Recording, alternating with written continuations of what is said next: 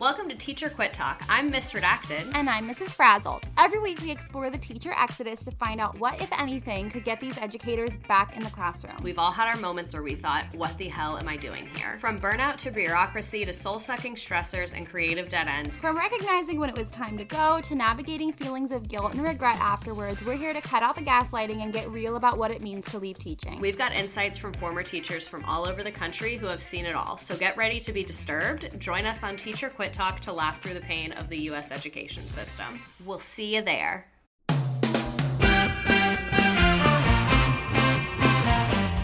Hey, it's Mariah and Steve, co hosts of Swing Left's How We Win podcast. Two years ago, with your help, Democrats won the trifecta in Virginia. The election to keep Virginia blue is on November 2nd, and actually, early voting has already started. We're asking you to go to swingleft.org and help us win again. If we get voters fired up and turned out, we'll keep Virginia blue. We can't let the GOP win. A Republican victory would move Virginia backwards, and it would dramatically weaken Democrats' chances in the midterms.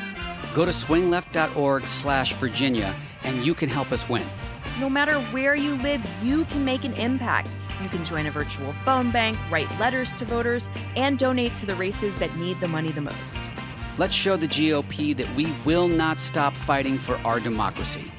Go to swingleft.org slash Virginia and sign up to volunteer. That is how we win.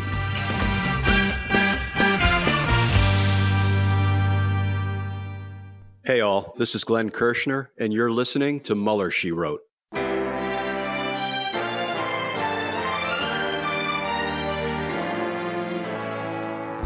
So, to be clear, Mr. Trump has no financial relationships with any Russian oligarchs. That, that's what he said. I, I, that's what I said. That's obviously what the, our position is. I'm not aware of uh, any of those activities. I have been called a surrogate at a time or two in that campaign, and I didn't have not have communications with the Russians. What do I have to get involved with Putin for? I have nothing to do with Putin. I've never spoken to him. I don't know anything about him other than he will respect me. Russia, if you're listening, I hope you're able to find the 30,000 emails that are missing. So, it is political. You're a communist. No, Mr. Green. Communism is just a red herring. Like all members of the oldest profession, I'm a capitalist. Hello and welcome to Mueller, She Wrote. I'm the host, formerly known as AG, Dr. Allison Gill. I'm getting used to using the honorific in response to our amazing First Lady, Dr. Jill Biden.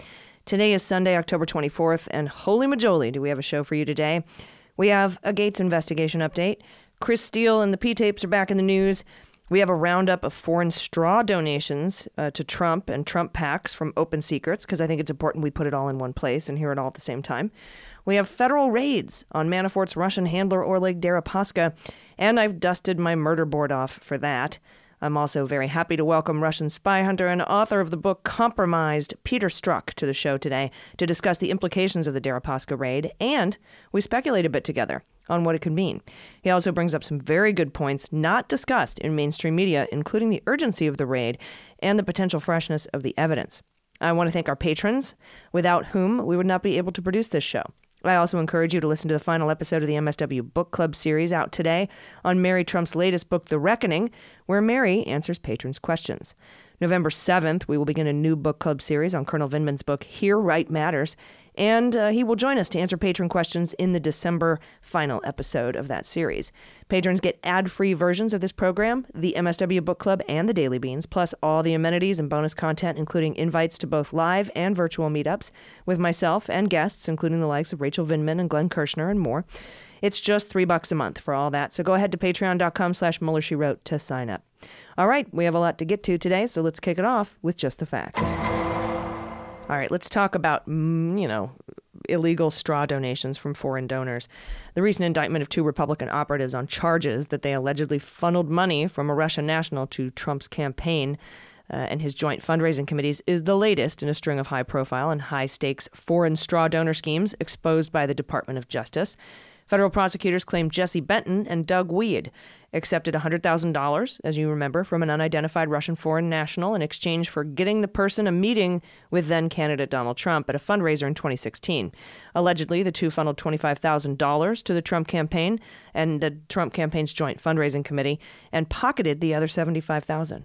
Benton, a former campaign manager for Senator Rand Paul and Senate Majority Leader Mitch McConnell, worked for the pro Trump super PAC Great America PAC in 2016.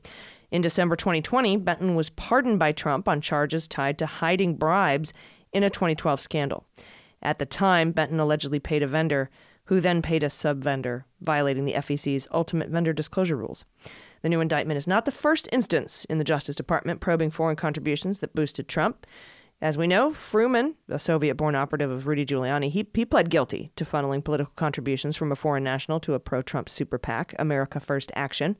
Federal prosecutors recently announced that Giuliani, who also worked with Fruman's business partner Lev Parnas, is currently under investigation in the Southern District of New York over whether he may have acted as an unregistered foreign agent.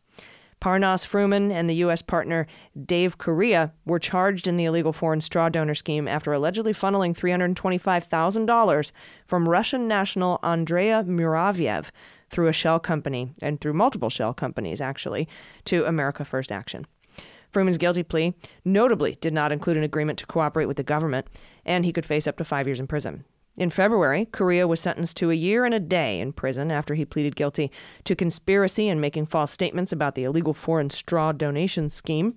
The trial for Parnas and other alleged co conspirators is underway. Parnas's uh, trial and uh, Kukushkin's trial had started last week, and we reported on that. Other groups supporting Trump have also come under scrutiny for foreign money. Federal prosecutors began probing allegations of foreign donations to Trump's inaugural committee and pro Trump super PAC, Rebuilding America Now, in 2018. The inquiry reportedly examined whether foreign nationals from Middle Eastern nations, including Qatar, Saudi Arabia, and the UAE, whether or not they funneled money through straw donors to disguise the donations to the super PAC and to Trump's inaugural committee. That committee was chaired by Tom Barrack, who was indicted and arrested in July on charges he secretly acted in the U.S. as an agent for the UAE. I think he's cooperating. That hasn't been confirmed. In 2018, Republican lobbyist Sam Patten—we remember Sam Patten from the Fantasy Indictment League? He pled guilty to helping funnel foreign money to Trump's inaugural committee from a Ukrainian oligarch. Patten was a longtime partner of Konstantin Kilimnik, a Ukrainian businessman with ties to Russian intelligence who previously worked for Trump's 2016 campaign chair, Paul Manafort. Gosh, the dots, they connect themselves, don't they? California financier and Trump inaugural donor Imaad Zuberi was sentenced to 12 years in prison in February after pleading guilty to violating the, the Foreign Agents Registration Act and making illegal contributions after he failed to register as a foreign agent while working for the Sri Lankan government and lobbying high level U.S. government officials. Zuberi, along with his firm Avenue Ventures, gave almost a million dollars to Trump's 2017 inaugural committee, again run by Tom Barrack, and he uh, admitted he helped facilitate donations from foreign sources. The Justice Department reportedly probed whether another hundred grand uh, donation to Trump inaugural came from Jho-Low, a fugitive Malaysian financier accused of stealing billions in the 1MDB scandal, and who allegedly transferred about $21 million to the Fugees Pras Michel as part of the straw donor scheme. The Justice Department also scrutinized Jho-Low's 1.5 million in transfers to a firm called LNS Capital shortly before the firm's head, Larry Davis, made political contributions to the Trump campaign's joint fundraising committee. The Justice Department has not released a conclusion on whether or not Jho-Low was the source of funding behind those contributions. So, mm, Larry Davis, maybe? Fantasy Indictment League? Let's write this down. Uh, the Malaysian financier's contribution reached political operatives on, on both sides of the aisle, with foreign money allegedly going to support Barack Obama as well as Donald Trump. Federal prosecutors claim Jho-Low funneled more than 1.8 million through straw donors to a PAC and joint fundraising committee supporting Obama's 2012 reelection campaign. George Nader, a Lebanese American businessman and lobbyist known for serving as a witness in special counsel Robert Mueller's investigation, uh, allegedly steered foreign money across the political spectrum, funneling money to both Trump and Hillary Clinton in the 2016 election. Both. Nader was indicted for charges relating to funneling more than 3.5 million through straw donors to political groups supporting Clinton's 2016 presidential bid in a purported attempt to build influence with her inner circle. During that period of time, Nader was working as an advisor to the UAE and Saudi Arabia. Hmm, connections to Barrack. After Trump won the 2016 election, the payment processing company owned by one of Nader's straw donors, who allegedly facilitated the donations to Clinton, gave a million bucks to Trump's inauguration and later met Trump in the Oval Office. Now, this reporting includes all kinds of names of ghosts of Russia past. And this week, the FBI raided the home uh, the homes, I should say, of Oleg Deripaska in New York and D.C. I penned a Twitter thread, and it felt like old times. Let me read it for you. Thread reminds me. Okay, so Ken Vogel had tweeted, uh, and, and, as we know, Ken Vogel's from the New York Times. He tweeted that uh, an interesting new detail in the raid of Oleg Deripaska, the FBI agents who searched Deripaska's uh, house in Greenwich Village were seen leaving this morning carrying several large flat rectangular boxes like those used to transport paintings. So I said, you know, that reminds me of what does that remind me of? Leonardo DiCaprio, when he had to forfeit a Picasso and a Basquiat given to him by Jho-Low who laundered money from 1MDB. Tom Barrack owned a hotel, by the way, purchased by laundered 1MDB funds. Tom Barrack was indicted, as I said, in July and could be cooperating. I think this raid and Barrack could be related. Those are space beans, super space beans. And uh, then I have the sources here for the DiCaprio stuff, the Jho-Low indictment, the Department of Justice, I say, was also investigating whether Jho-Low made straw donations to the Trump inaugural, which Tom Barrack chaired, as we said in this last piece. Oh, and did I mention? Deutsche Bank got wrapped up in the 1MDB scandal. Former Deutsche Bank employee Tim Leissner pled guilty to bribery and money laundering charges for funneling money from 1MDB. And of course, Elliott Broidy, the guy pardoned by Trump that ran the RNC finance thing and paid $1.6 million for a mistress to get an abortion. He worked for Jho-Low and was indicted for lobbying Trump on behalf of Jho-Low. One of the founding members of the Fugees was also indicted. Broidy was pardoned. And then I end it with So, yeah, seems to stand to reason Deripaska would have fine art being seized by the FBI. Feels like old times. Oh, the good old days. Uh, up next, America's most prolific Russian spy hunter and the author of the book Compromised, which you need to get a copy of. Toot sweet. Peter Strzok will join me to discuss the raid on Deripaska. Stay with us.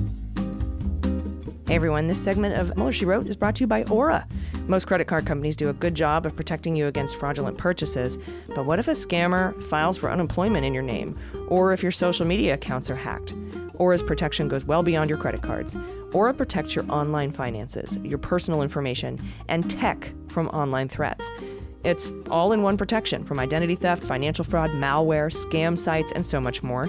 You'll be alerted to fraudulent activity and threats fast with Aura. For example, if your online accounts or passwords were compromised, or if someone tried to open a bank account in your name, you'll get notified. Aura solutions are easy to set up. All plans come with a proactive $1 million ID theft insurance, and you can always get in touch with US based customer support.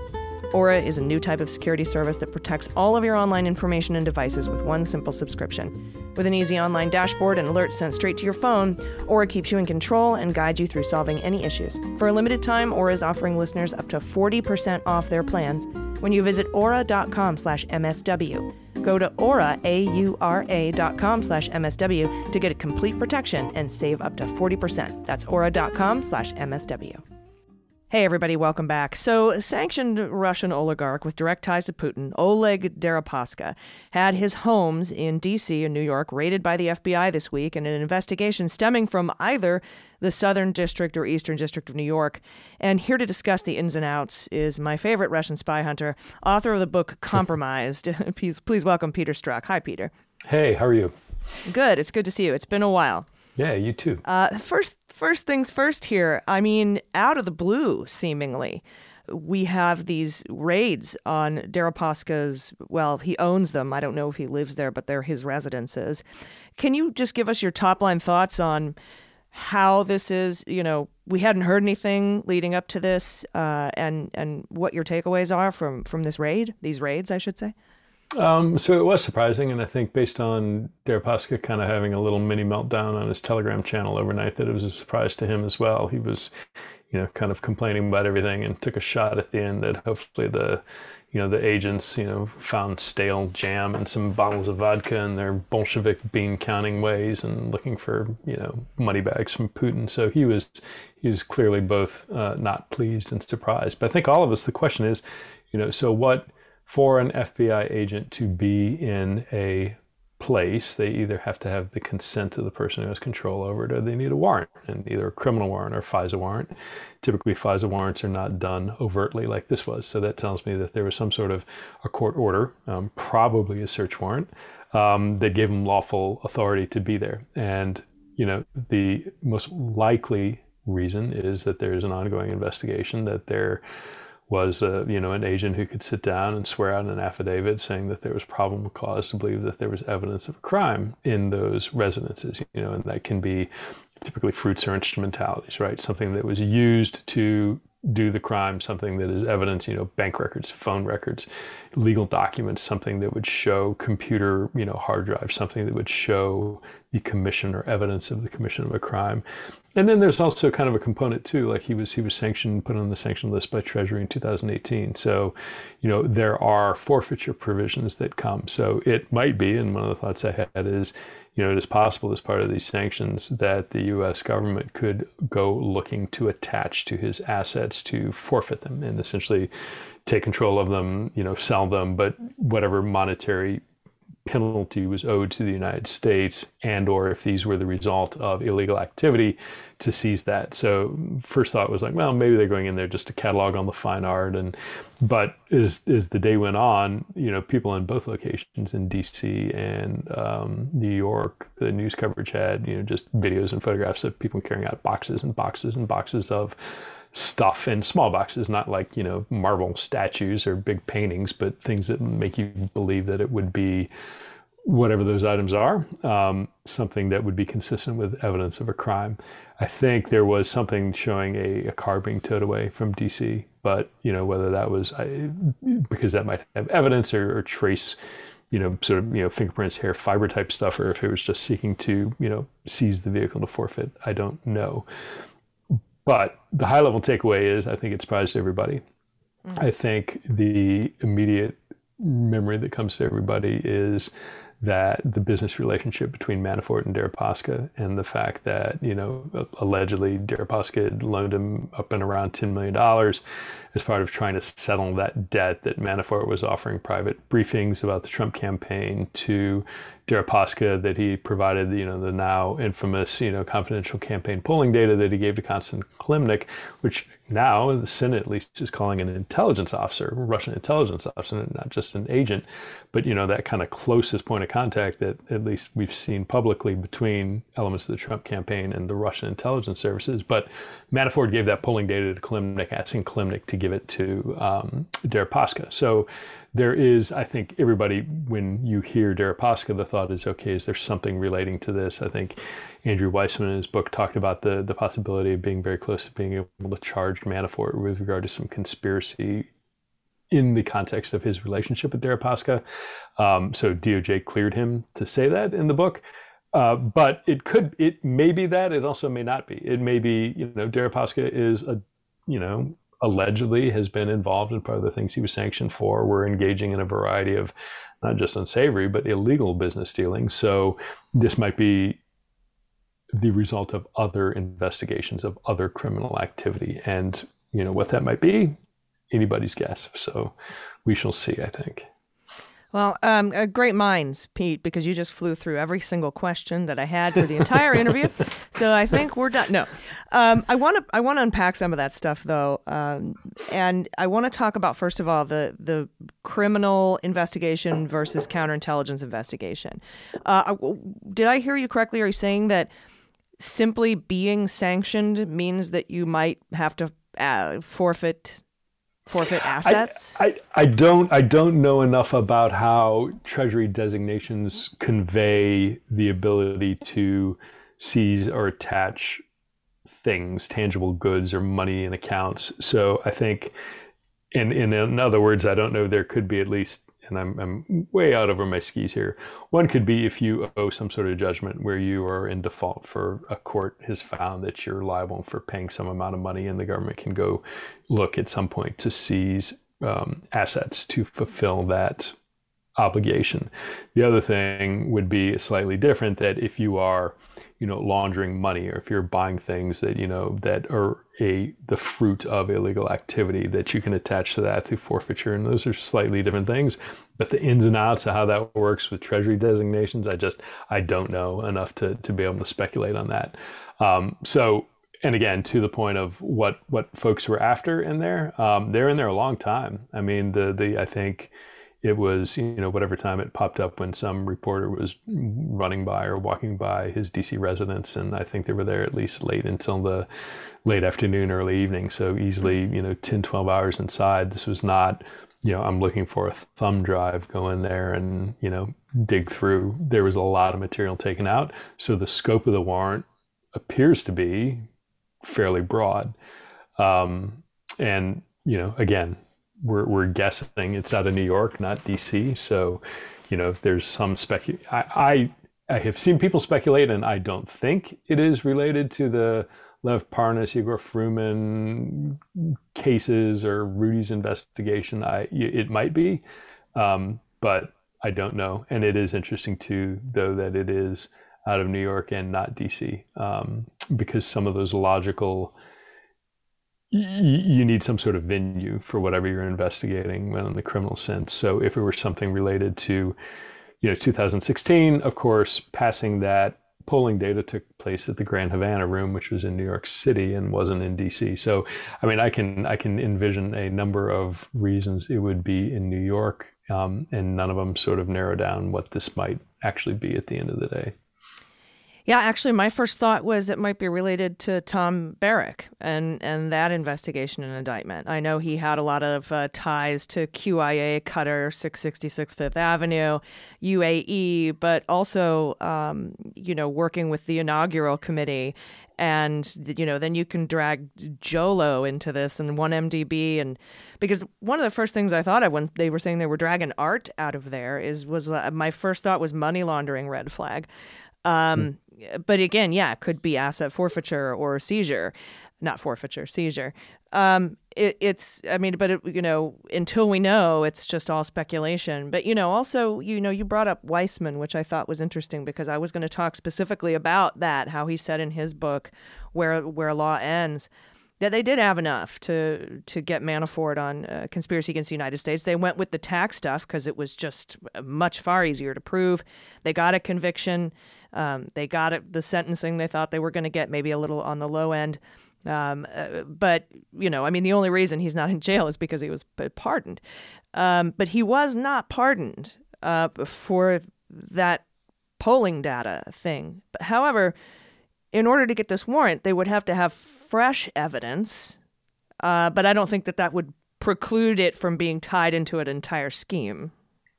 Yeah, and freshness is a big question in my mind. I mean, in other words, you've got to be able to demonstrate to the judge, you know, why you think there's something that is relevant, that is evidence that's there now. And if you look at, you know, some of the neighbors, I think George Conway actually lives in Kellyanne, lived very close, if not immediately adjacent to the house, he told somebody in some newspaper reporting, I've never seen the lights on there at night. And from what Deripaska, he, I don't think since is sanctioned in, in 2018 that he's lawfully allowed to come into the United States. So the question is, okay, what if, if people, if he hasn't been in there and if people aren't transiting through there or living there, you know, over the course of three years, what does the government have that they're able to say in an affidavit?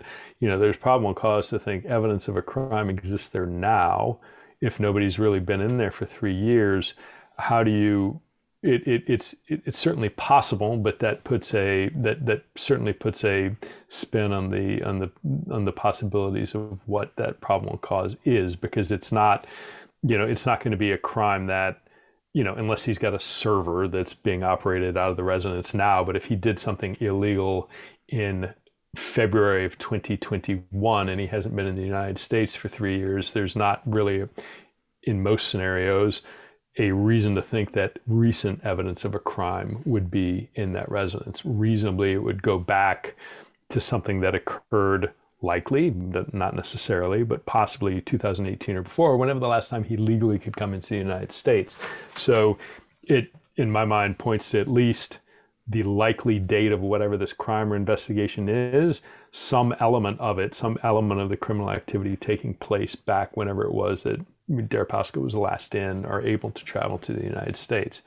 Now, I mean, the danger in prognosticating like this, are there, you know, a thousand ways that that theory might fall apart. You know, if he has an assistant that constantly, you know, takes care of the house and he's still getting bank statements there and they're bringing in the mail, well, that could be, I, they're just, while that scenario laid out seems to me likely, it is by no means certain. So there's always a danger when we start speculating like this.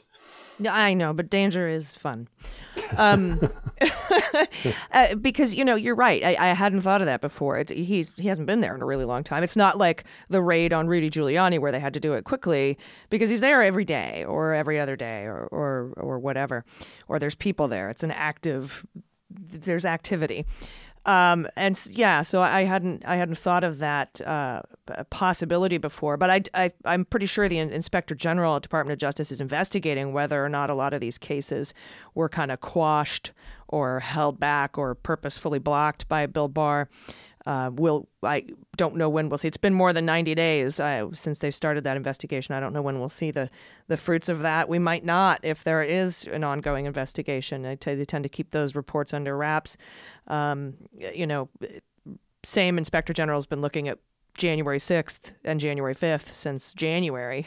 so, um, yeah, that's an ongoing take, investigation. I mean, I know just from my own experience, I mean, those things can take years. So I wouldn't, you know, the fact that we're, you know, six, seven months in, it might be another 12 months before anything comes out or more. And Wait, you have personal experience with Inspector shockingly General enough, yeah, they, they tend to keep them quiet unless they want to, like, you know, illegally release uh, expedient private text messages in the in the middle of the night to reporters. But that's neither here nor there. So.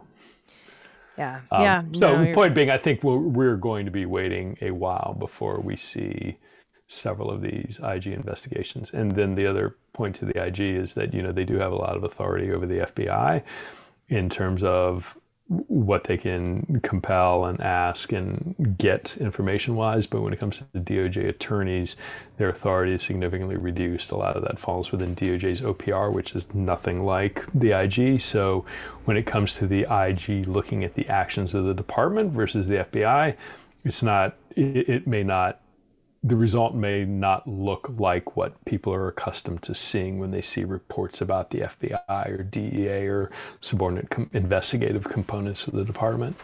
Yeah.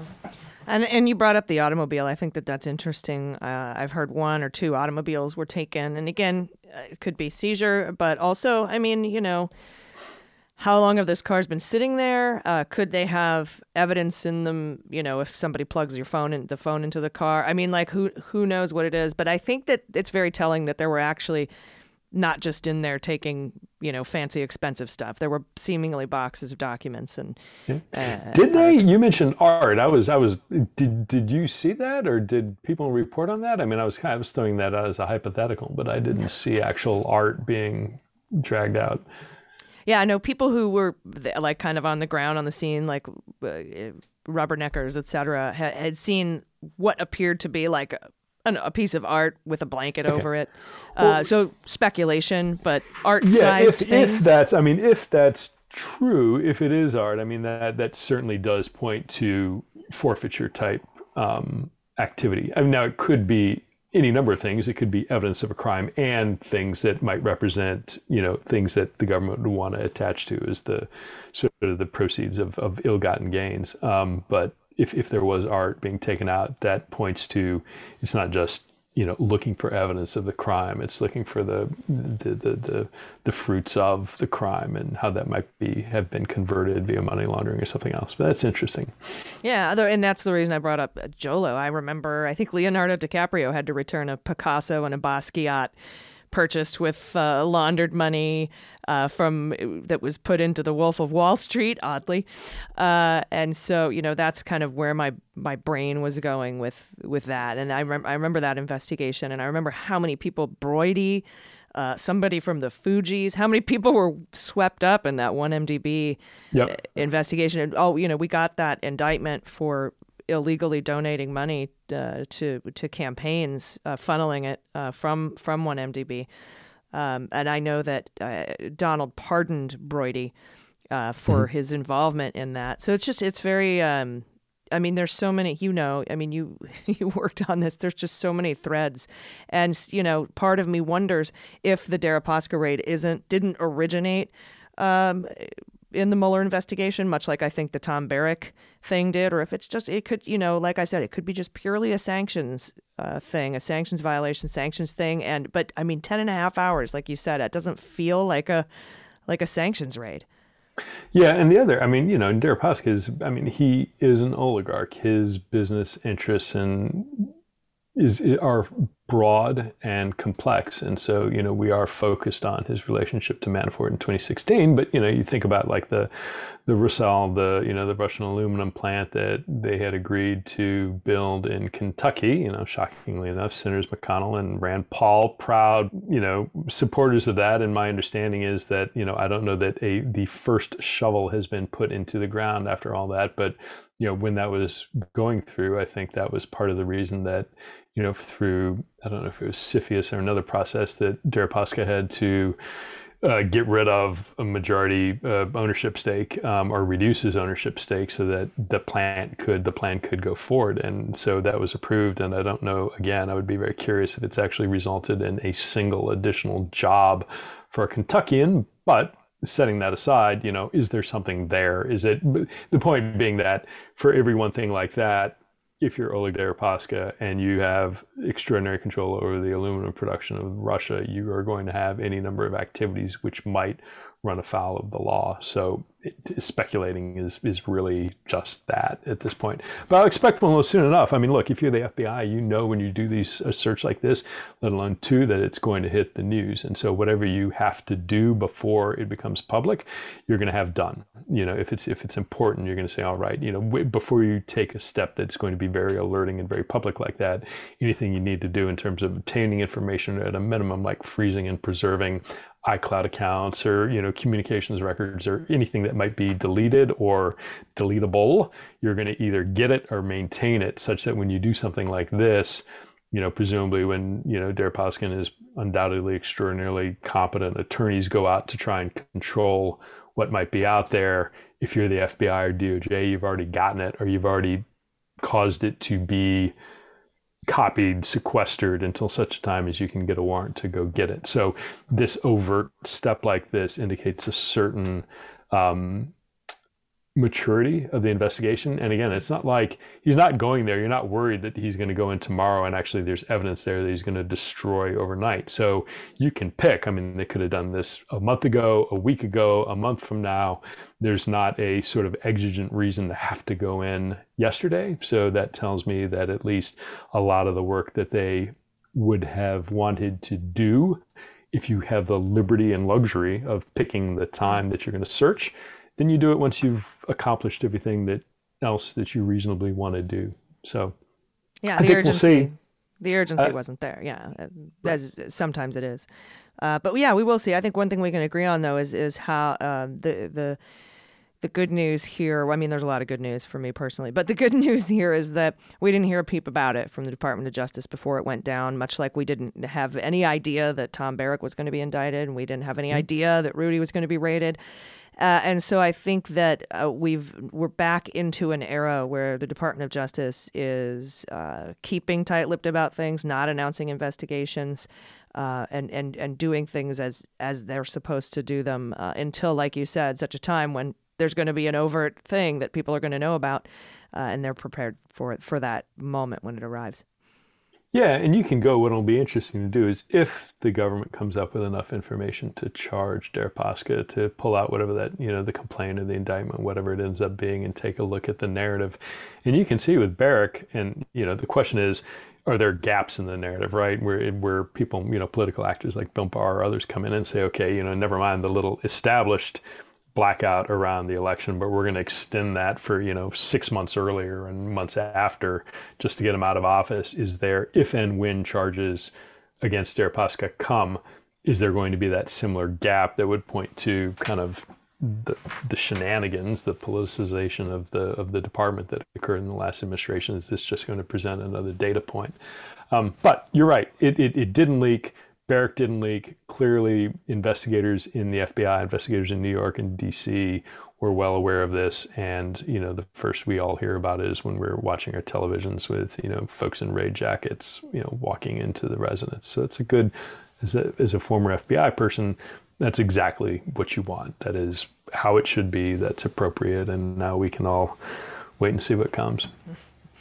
Yeah, definitely. And I, I like your idea that it's it's a more mature investigation because they didn't have that kind of urgency where that you know with Cohen or uh, et cetera, where they had to go in immediately to preserve the evidence, uh, you know, in, in the face of it p- potentially being destroyed. So, yep, we'll keep our eye on it. And uh, I appreciate your time today. Everybody pick up the book Compromised. Really, really good book. Uh, still, reading about ghost stories uh, is one of my favorite things. So, or, you know, watch The Americans, whatever you need to do. Uh, but I appreciate your time today, Pete Strzok. Great. Thanks. Everybody, stick around. We'll be right back. Hey, everybody, it's AG, and this portion of Mueller She Wrote is brought to you by Wealthfront. A lot of investment apps make it easy to start trading, but just because it's easy doesn't mean it's smart. And that's what makes Wealthfront different. They make it easy to invest and they make it easier to get smarter about it. Start with Wealthfront's classic portfolio or make it your own with socially responsible funds, crypto trusts, or hundreds of other investments. Either way, they'll set you up in minutes with a portfolio you can count on for the long term. Wealthfront was designed by financial experts to help you turn your good ideas into great investments without the hassle of doing everything yourself. You're protected from unnecessary risk because your portfolio is diversified across asset classes. And if you don't want to spend hundreds of hours trying to lower your tax bill, they help you do that. And if you're not sure how to rebalance your portfolio, or you're like me and you're not sure what that means, they do it automatically. Wealthfront is trusted with over $27 billion in assets, helping nearly half a million people build their wealth. You can get your first $5,000 managed for free at wealthfront.com slash MSW. It takes just minutes to start building your wealth, so visit wealthfront, F-R-O-N-T dot com slash MSW. That's wealthfront.com slash MSW. And today's show is also brought to you by the Wild Alaskan Company. When you defrost seafood, the countdown for freshness begins. The clock starts ticking. There's a statute of limitations on your fish. And who knows how long that fresh grocery store fish has been sitting out for. Wild Alaskan Company freezes their fish after it's caught so it's perfectly handled and delicious when you're ready to cook it. Wild Alaskan Company delivers high quality, sustainably sourced, wild caught seafood right to your door. Each shipment contains premium cuts of individually wrapped portions of delicious seafood that are ready to prepare and easy to cook. You can choose from salmon, cod, halibut, and more, or any combination therein. And every month, there's a different specialist to explore. Wild Alaskan Company seafood is how nature intended it to be always wild, never farmed, never modified, and no antibiotics. You can adjust, pause, or cancel your membership at any time, and they offer a 100% satisfaction guarantee or your money back. And right now, you can get $15 off your first box of premium seafood when you visit wildalaskancompany.com slash MSW. That's Wild Alaskan, A-L-A-S-K-A-N, company.com slash MSW for $15 off your first box. WildAlaskanCompany.com slash MSW, and make sure to use our URL to let them know we sent you. And we thank them for sponsoring the show. All right, welcome back. Are you ready for sabotage?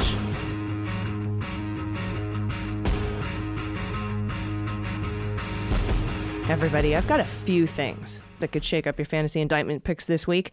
Something I recalled while researching my backlog of Trumpland criming and statutes of limitations. This week I phoned Main Justice and I sent them a letter asking them to reconsider or revisit multiple criminal referrals made under Bill Barr that got ignored in 2019. First, the House Intelligence Committee made a criminal referral to the Department of Justice under Barr to investigate Erik Prince for lying to Congress in January of 2017. That statute of limitations expires in a little over three months. I also asked them to reconsider a criminal referral made by the Senate Judiciary for Sam Clovis, Trump Jr., Kushner, Erik Prince, and Steve Bannon for lying to Congress. I believe those crimes should be investigated, and if warranted, they should be indicted on 1001 charges. I also asked the House Intelligence Committee to make a criminal referral, if they haven't already, based on Don McGahn's testimony recently about the obstruction of justice outlined in Volume 2 of the Mueller report. And finally, I asked them to reconsider charges against Corey Lewandowski for lying to Congress. And I'll be watching what happens. In other sabotage news, Joel Greenberg, former Florida official whose crimes in Florida ensnared Matt Gaetz in a federal sex trafficking investigation, has been providing the Justice Department with new information as he continues to cooperate with authorities following a guilty plea earlier this year. After a brief hearing in Orlando federal court last week, Roger Handberg, an assistant U.S. attorney, said that Greenberg has made allegations to investigators that, quote, take us to some places we didn't anticipate. He went on to say, What investigators do is they follow up. They follow up on that to try to corroborate the information that's being provided. Greenberg, a former county tax commissioner and close friend of Gaetz, pleaded guilty to six charges in May, admitting that he had knowingly solicited and paid a minor for sex. As part of his plea agreement, he was required to give substantial assistance to investigators as they built out related cases. Cases, plural. Plural. His lawyer has said that Greenberg has held a series of proffers, which are, you know, Queen for a Day meetings with the Justice Department. Handberg didn't say what investigators Greenberg was providing new information to authorities about, but CNN reported that Greenberg had told the Justice Department about encounters he and Gaetz had with women who were given cash or gifts in exchange for sex. Greenberg faced dozens of criminal charges before his guilty plea, and the ongoing investigations related to him have also roped in a circle of local politicians and businessmen who authorities are scrutinizing for possible fraud. In court Monday, Handberg called Greenberg a prolific criminal. And he said Mr. Greenberg was not alone. Gaetz, who is also under investigation for obstruction of justice related to the investigation into him, has not been charged with a crime. He has repeatedly denied having sex with underage women. The hearing was held following a request by Greenberg's attorney to delay Greenberg's sentencing for a second time so that he could continue to provide information. The Justice Department did not oppose that request. Handberg called the need for a second delay unusual, but added the department was in an unusual situation given the number of different investigations and different lines of investigations they're pursuing. He indicated this would be the last extension the Justice Department needed, and a judge agreed to move forward with a delay of sentencing until March 2022. Fritz Scheller, who is Greenberg's lawyer, told court Monday that the sentencing delays were critical to his client so he could provide prosecutors with all relevant details. The Justice Department could seek a more lenient prison sentence for Greenberg based on the extent of his cooperation. As we know, over the summer, federal investigators continue to investigate the contracts that Greenberg handed out to several associates while he served as the tax collector in Seminole County. Aspects of the investigation into political finance crimes related to Greenberg have been handled in part by the U.S. Secret Service and on Monday, an official from that agency sat in the courtroom with prosecutors. And this just in a breaking, breaking, fresh breaking news from Mike Schmidt at the Times. Uh, check this out. And this is also uh, penned by Katie Benner. They say the Justice Department has added two top prosecutors from Washington to the child sex trafficking investigation of Matt Gaetz. and that's according to two people briefed on the matter. Not familiar, briefed. And this is a sign of the complex and high stakes nature of the inquiry into Gaetz. The prosecutors, one a public corruption investigator with an expertise in child exploitation crimes, the other a top leader of the public corruption unit, have been working on the Florida based investigation for at least three months. That speaks volumes about the silence at the Justice Department. It is not unusual for prosecutors from the DOJ in Washington to be added to local teams of federal investigators in high profile cases that require a deep and specific expertise, like sex crimes. The Washington prosecutors have joined a group of federal authorities in Florida who've been investigating accusations of sex trafficking, fraud, and corruption by several people connected to Republican politics in Florida, including Gaetz. The authorities have been examining whether Gaetz violated federal child sex trafficking laws by providing goods or payments or drugs to a 17 year old girl in exchange for sex. And with that, it's time for the Fantasy Indictment League. I'm gonna be indicted! No, wait, it's gonna be a. Indicted! Honey, Dick. Indicted! Honey. I'm gonna be indicted! Hold it, they can't. It's gonna be okay. Just calm down. I can't calm down. I'm gonna be indicted! All right, well, I got to put Gaetz up. I mean, if we've just found out about these two attorneys, uh, two prosecutors, excuse me, from D.C., they've been on the case for more than three months. The sentencing hearing for Greenberg extended to March 2022, assuming a trial could take place between now and then. Uh, it's time for Gaetz. Uh, I think he's been on there anyway. I'd also like to add the Trump Organization and Weisselberg superseding indictments.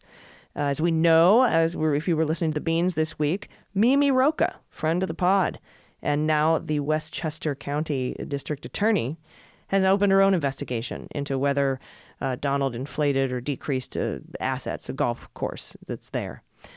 Uh, let's see. How about uh, Rudy? I mean, it's coming up to be time, right? Because if we go by timelines in the Cohen case, Cohen was raided in April, pled guilty in August. Rudy was raided in April.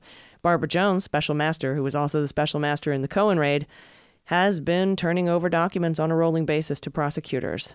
It's been almost two months longer than Rudy.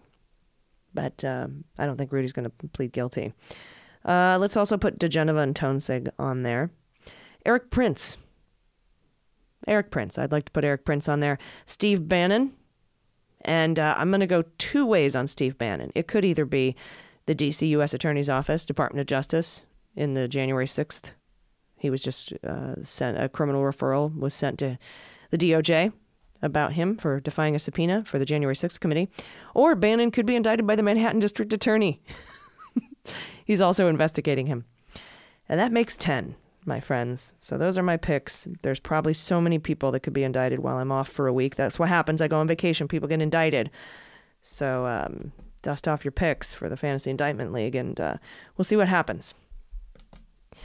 I'm thinking Gaetz, but man, that's such a complex, sprawling, huge investigation.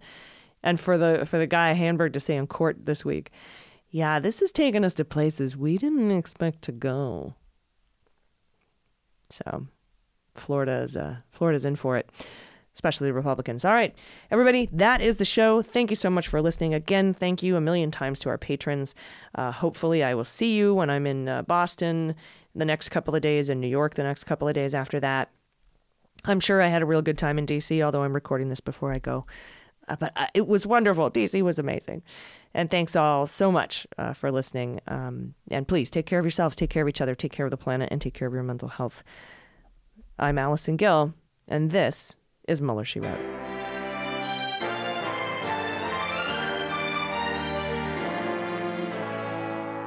Mueller, She Wrote is written and produced by Allison Gill in partnership with MSW Media. Sound design and engineering are by Molly Hockey. Jesse Egan is our copywriter, and our art and web designer by Joel Reeder at Moxie Design Studios.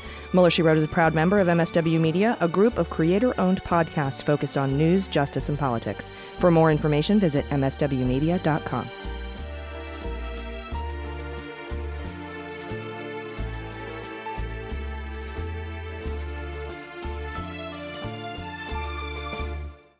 Hi, I'm Harry Litman, host of Talking Feds, a roundtable that brings together prominent figures from government law and journalism for a dynamic discussion of the most important topics of the day.